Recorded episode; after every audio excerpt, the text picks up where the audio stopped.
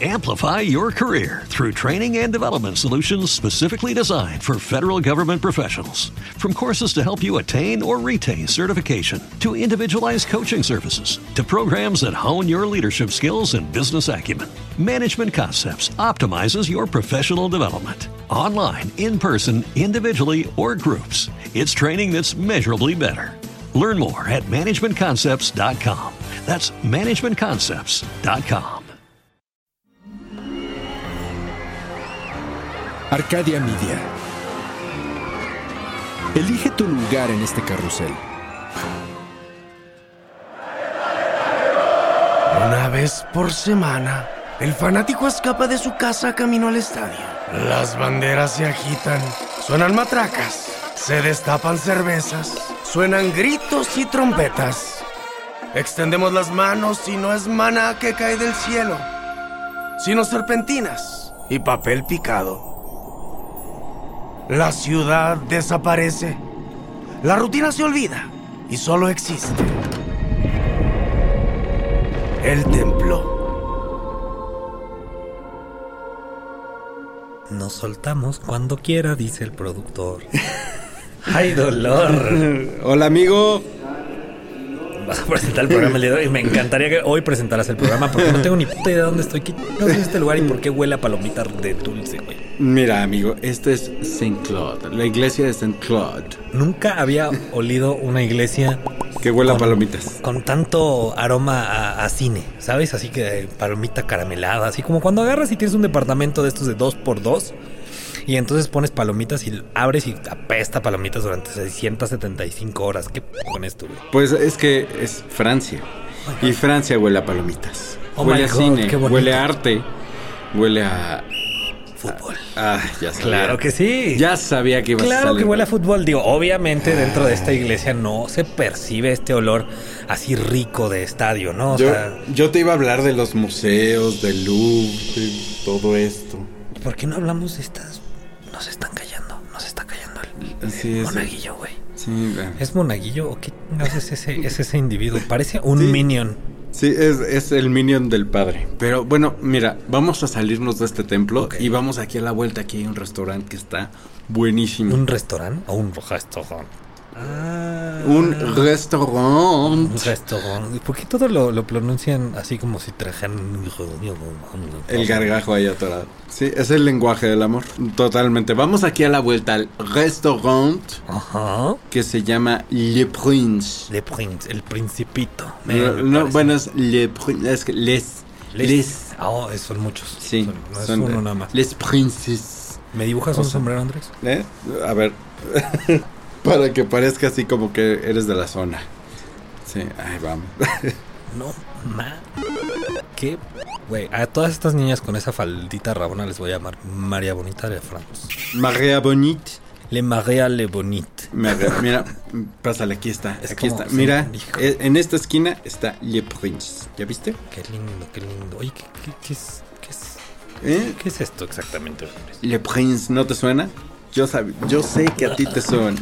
Solo sé que está cerquita aquí del estadio De Le Prince. lindísimo y bellísimo del Paris Saint Germain. Exacto, que se llama el Estadio de Le Prince y precisamente este restaurante eh, tiene, tiene bastante que ver porque pues aquí viene toda la banda antes de irse al estadio.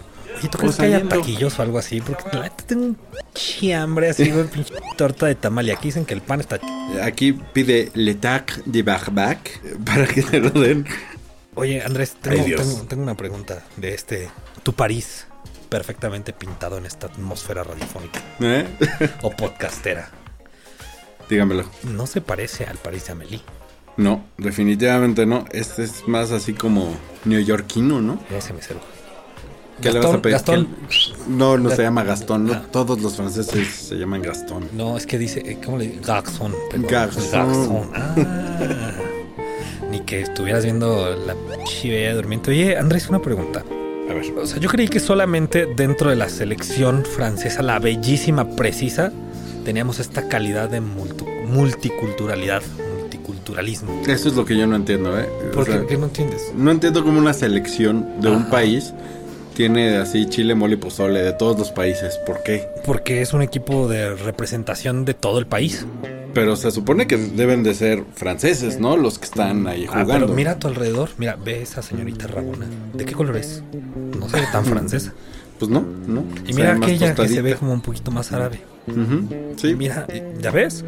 O sea, es un equipo de representantes y un equipo de inmigrantes se supone que es el logro que ha generado un país. Sí, estoy de acuerdo que los franceses todos seamos. Sí sabías que yo tengo una raíz francesa bastante interesante. Sí, pero no me digas dónde. Ah, ok. Porque, pero, este, no, más bien, coméntame más de esto, porque yo tengo entendido que, pues, una selección nacional debe estar conformada con gente que nació y que vivió y que son, ahora sí que, producto nacional. Y, y háblale de cualquier país, o sea, ya sea Francia, México, Yo bla, bla. tengo, tengo, tengo un cuestionamiento. Mira, fíjate. Estamos construyendo un país. Y digo estamos porque ya ahorita ya me siento francés con estas garnachitas aquí de caracol, bien sabrosillas. Escargot.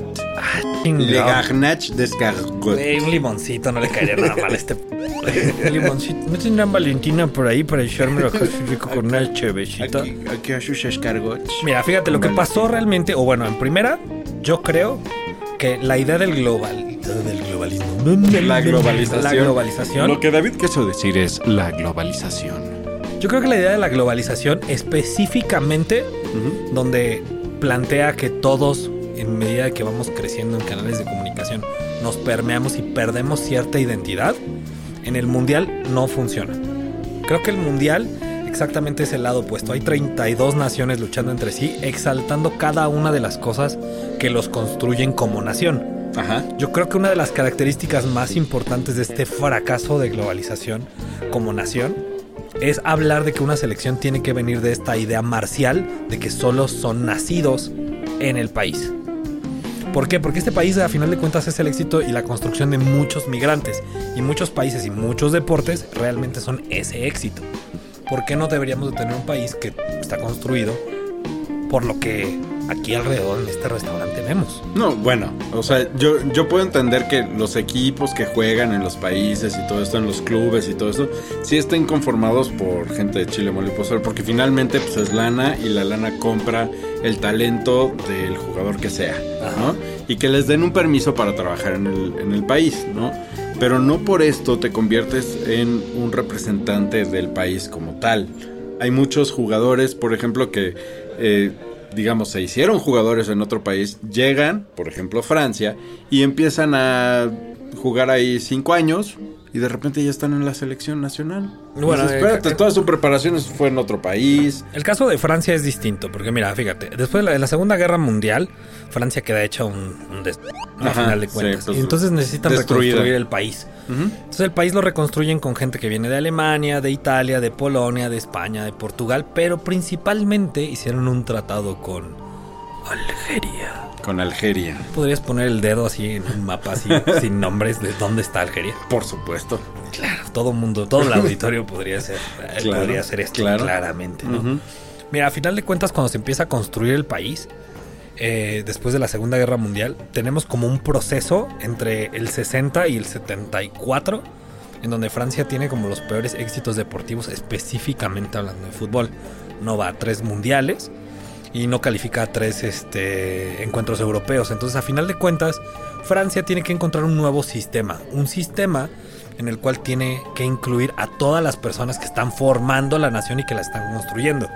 Si un chavillo, sus papás son de Algeria, ¿no? Y de Marruecos, ¿no? De alguna manera, ¿por qué no tendría que poder construir o ser parte de esa selección de si sus padres construyeron este, esta nación de alguna manera? Sí, entiendo que, que si el- el- la persona que viene de África o algo así lleva ya una generación o dos generaciones viviendo en el país, bueno, pues ya, ¿no? Pero yo me refiero a esta gente que acaba de llegar al país, que lleva cinco años aquí y de repente ya son parte de una selección nacional. ¿no? Aquí dices, está, "Bro, aquí, o sea, Espérame, entiendo- espérame. Salud. Salud antes que nada. Oh, mm, Sí. sí, sh- Mm. Oye, está bueno este coctelito. ¿Quién sabe? Este vinito está bien pegador, mijo. Pero, pero es lo que te digo, o sea, más que nada eso, ¿no? Eso es lo que a mí me, me hace mucho ruido. El caso de Francia es un poco distinto. Mira, te voy a platicar un poquitillo de eso. cuando ven estos fracasos en Francia, lo que hacen es generar un sistema de captación deportiva juvenil. Que específicamente París es la ciudad de la eh, que exporta más futbolistas en el mundo. De hecho, donde surgen más talentos. Y que importa también, ¿no? Supongo. Am, Porque su selección tiene muchísimos extranjeros. Sí, pero su selección está formada por extranjeros que principalmente crecieron en los guetos a las afueras de París. De hecho, 8 de los 23 seleccionados específicamente nacieron en París, en la última selección que es campeona. Lo que hacen ellos es que se van a los guetos que se construyeron después de la Segunda Guerra Mundial y hacen como organizan cascaritas y ven quiénes son los niños que tienen talento y a estos niños se los llevan a, este, a centros deportivos donde no necesariamente trabajan fútbol, trabajan centros de, en centros de esparcimiento deportivo donde les empiezan a enseñar diferentes cosas que el desarrollo motriz, cosas que ya sabes que tiene que ver con el lado derecho y el lado izquierdo del cuerpo, etcétera, y etcétera, y etcétera. De ahí ya cuando ven a jugadores o niños que pueden tener como un buen este desarrollo deportivo dentro del fútbol, se los llevan a esta bellísima ciudad de Clairefontaine. ¿De qué? Clairefontaine. Fontaine. Madre santa. Clairefontaine. Bueno, se los llevan a este bello lugar. De hecho, si me acompañas por aquí, podemos salir de este restaurante y caminamos por esta bella calle. Ver, Mágicamente esta bella calle nos va a llevar aquí. directamente hasta el norte de París, estoy seguro de esto. Espérame, déjale, dejo ahí un billetito aquí al garçon. Ahí estás, brother. Voy a decir, estos mexicanos salieron corriendo.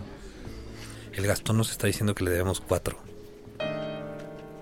Oye, otra cosa que te quiero preguntar, digo, yo sé que a ti te encanta el fútbol y todo esto, pero que, por ejemplo, me he dado cuenta también que muchos jugadores tienen doble nacionalidad aquí en, en París.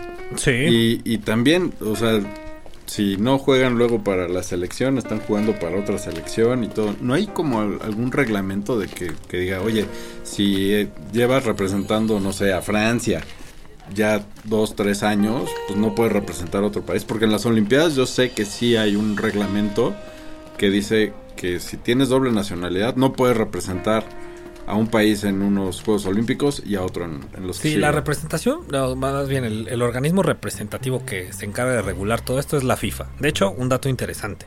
Hay más países incorporados a la FIFA que incorporados a la ONU.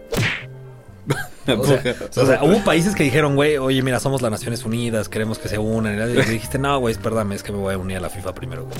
O sea, Hay países que prefieren, obviamente, el fútbol y no es por una cuestión bélica, Andrés, es por una cuestión religiosa, digamos, ¿no? Dentro de esta bellísima calle que, por la cual estamos caminando, podrás darte cuenta que hay efigies a estos bellos deportistas que ganaron. Mira esa estatua. Ah, para los que nos están escuchando y no lo están viendo, estamos viendo una estatua de Kylian Mbappé, uno de los chavillos Mbappé. que su papá es de Marruecos, su mamá es de Senegal y fue uno de estos talentos captados, ¿no? Deportivamente. De hecho, se los llevaron a esta bellísima ciudad de Saint-Tropez. Ajá. Se lo trajeron a esta bellísima ciudad a la edad de 9 años y ahorita que tiene 19 años es uno de los campeones del mundo más jóvenes que ha habido.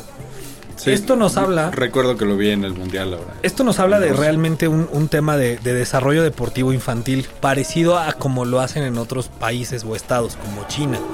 La migración deportiva no es una cuestión como nueva. A final de cuentas existen un montón de países que si tienes como ciertas aptitudes deportivas te traen o puedes irte a probar en esos países y representar a dichos países. Ejemplo, un ejemplo muy importante es el béisbol en Japón. Si tú juegas en una liga menor en cualquier país, puedes ir a Japón a probarte durante un año sin necesidad de visa, con tal de poder representar en algún momento al país o hacer más grande el deporte nacional en ese caso. El béisbol en Japón. El béisbol en Japón, exactamente. Mira, aquí te van algunas cosas como interesantes. Tengo entendido que en Nueva Zelanda, si tú juegas rugby o rugby, como lo quieras usted llamar, porque es un deporte que a usted le gusta. Rugby. Ajá. No, bueno, es con U o con A, pero con O no. m- ¿eh? Rugby o rugby, ¿no? Rugby.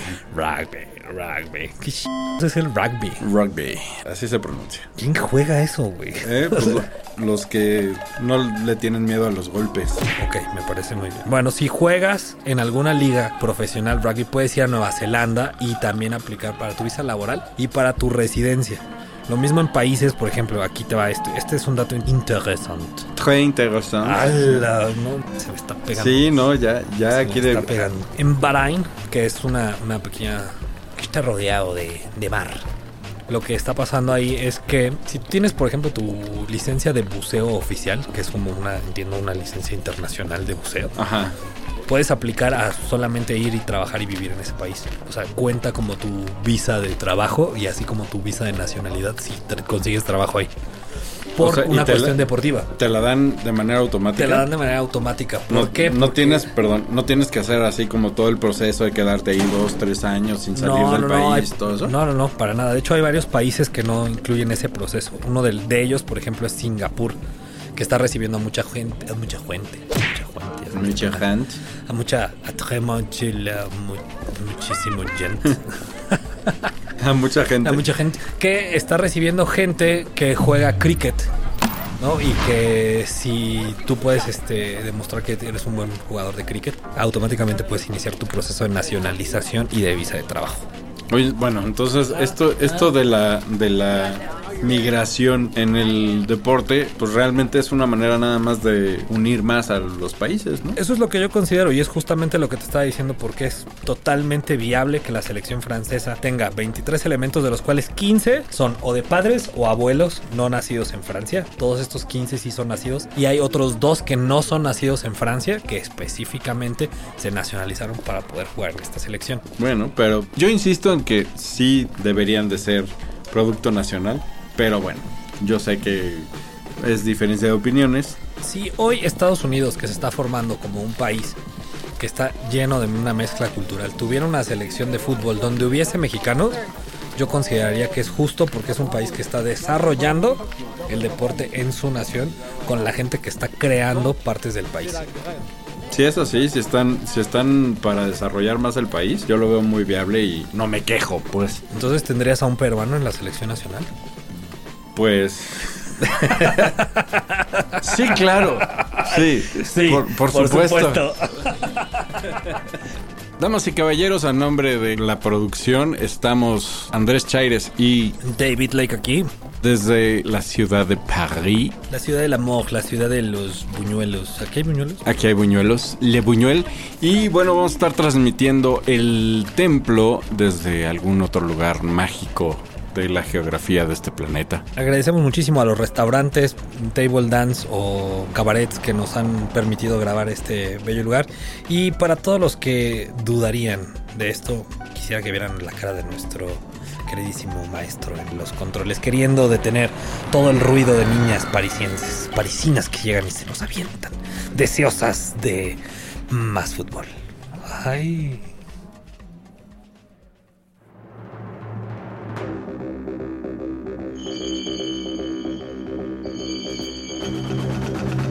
En este templo, la Eucaristía incluyente nos hace tragar saliva y escupir veneno. Y entonces el sol se va. Aquí en el templo sabemos que no hay nada más vacío que un estadio vacío. Un templo sin devotos es nada. Así que seguiremos dando voces para que hablen los estadios llenos de memoria. Y en una celebración reviviremos a la religión, programa con programa, domingo con domingo.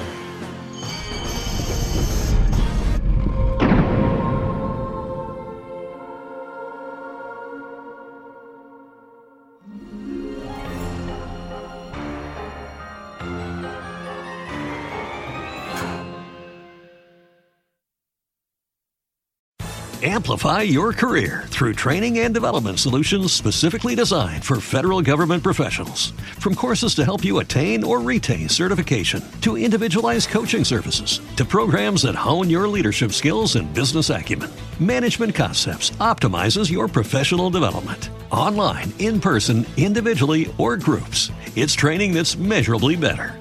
Learn more at managementconcepts.com. That's managementconcepts.com.